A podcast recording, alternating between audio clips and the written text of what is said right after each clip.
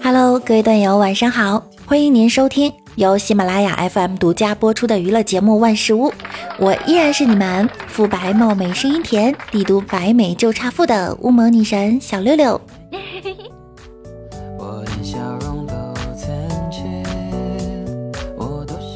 我今天呀，特别不想上班。早上直播聊起来，小的时候我听交响乐和歌剧的时候就会发烧。想一想，如果是放在现在的话，每次不想上班的时候请病假，那我就可以听一听交响乐呀，多好的办法呀！除此之外，我还发现一个最好的请病假理由，就是痔疮手术。因为呢，这个手术不分男女，不分年龄，前期无任何症状，不需要演戏。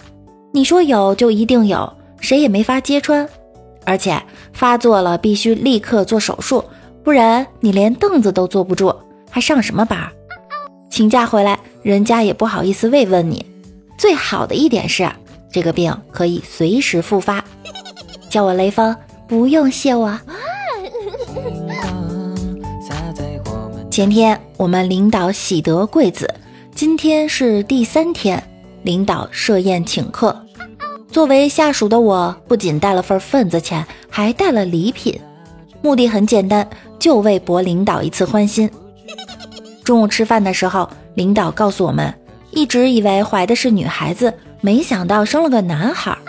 本来想好的名字都不能用了，让我们也帮着想一想，给孩子尽快起个名儿。同事们说了好几个，但好像领导都不太满意。直到我说了一句话，屋子里一片寂静。我说：“领导，您姓马，麦寓意丰收，皮呢是活泼顽皮的意思，要不然就叫马麦皮吧。”教给大家一个识别公司新领导能力的简单方法：新官上任，凡是一上来就抓纪律、着装、考勤的。保证全是草包，无一例外。领导今天开会训话：男员工骚扰女员工属于性骚扰，触犯公司天条，一经举报立马开除。那要是女员工骚扰男员工呢？那应该是公司福利吧。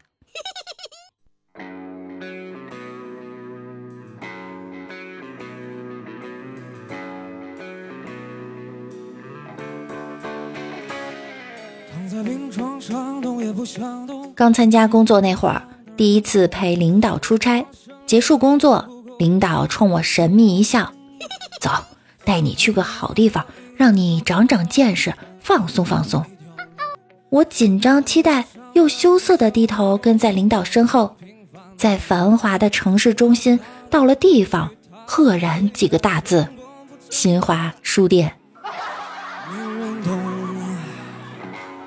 午休时间，毛美丽对我说：“哎，好烦躁，过了三天还没来，咋办呀？”正喝茶的领导杯子掉地上了。王美丽接着对我说：“我说的是前几天网购的丝袜。”领导长吁一口气，又拿起杯子继续喝水。今天领导问我有驾照没？我说有啊，他又问我有车开吗？一时给我激动坏了，心想：哎，这领导是该给我配辆车的节奏啊！连忙回应：没有没有。领导说：太好了，我违章了，刚好我要刷十分，把驾照借我用用。记得去年年会，公司请到了大领导参加。表演节目的时候，领导跟我说要多跟第一排的领导有眼神和手势上的交流。结果我唱的是《猪之歌》，我唱歌的时候就指着第一排的大领导们，妩媚的唱道：“猪，你的肚子是那么鼓，一看就知道受不了生活的苦。”当时啊全场都安静了。李大脚公司组织开会，领导说：“带好你们的吃饭家伙到办公室集合。”结果到办公室一看，同事们都带着笔记本，而他却拿了一个碗。单位新来一个小姑娘，挺勤快的，刚来呢，业务还不熟悉，经常加班。单位领导是个中年男，长相呢略猥琐。有次已经挺晚了，办公室就剩他们两个。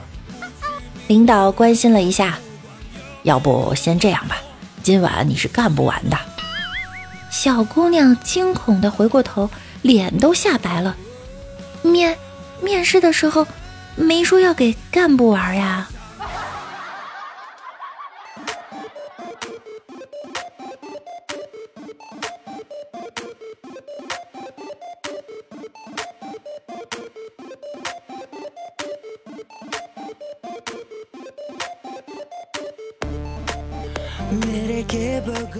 厉倾城作为一名领导，从来不敢多说话。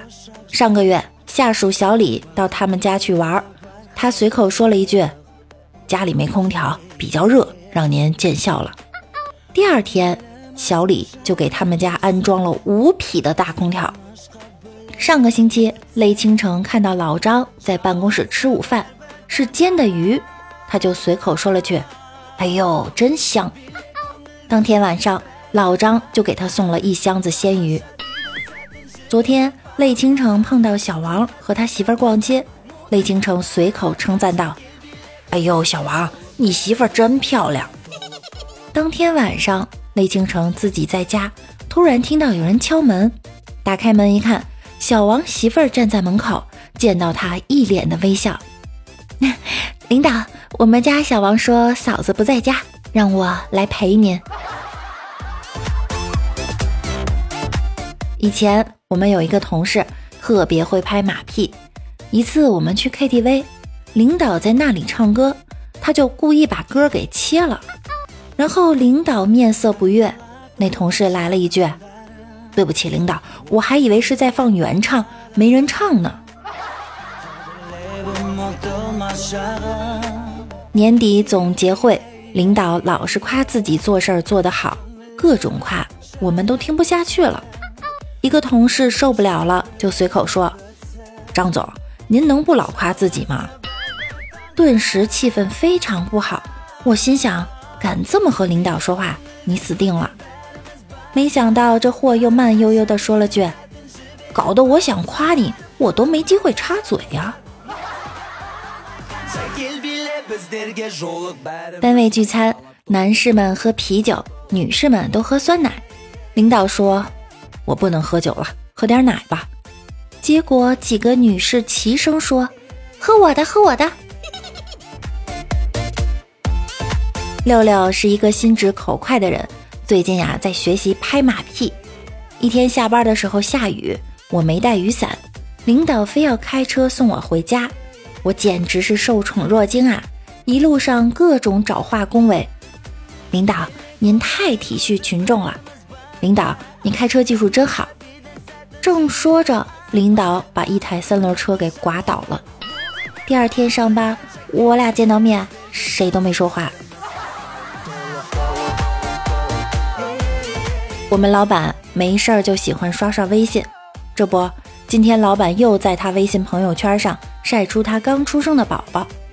我心想，这可是一个拍马屁的好机会啊！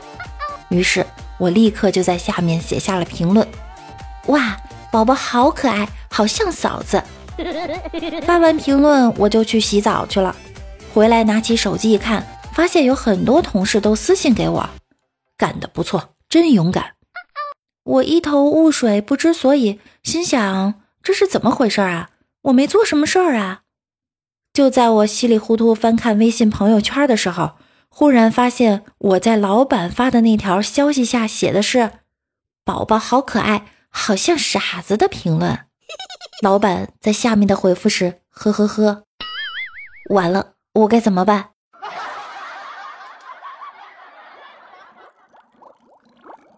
啦啦啦啦啦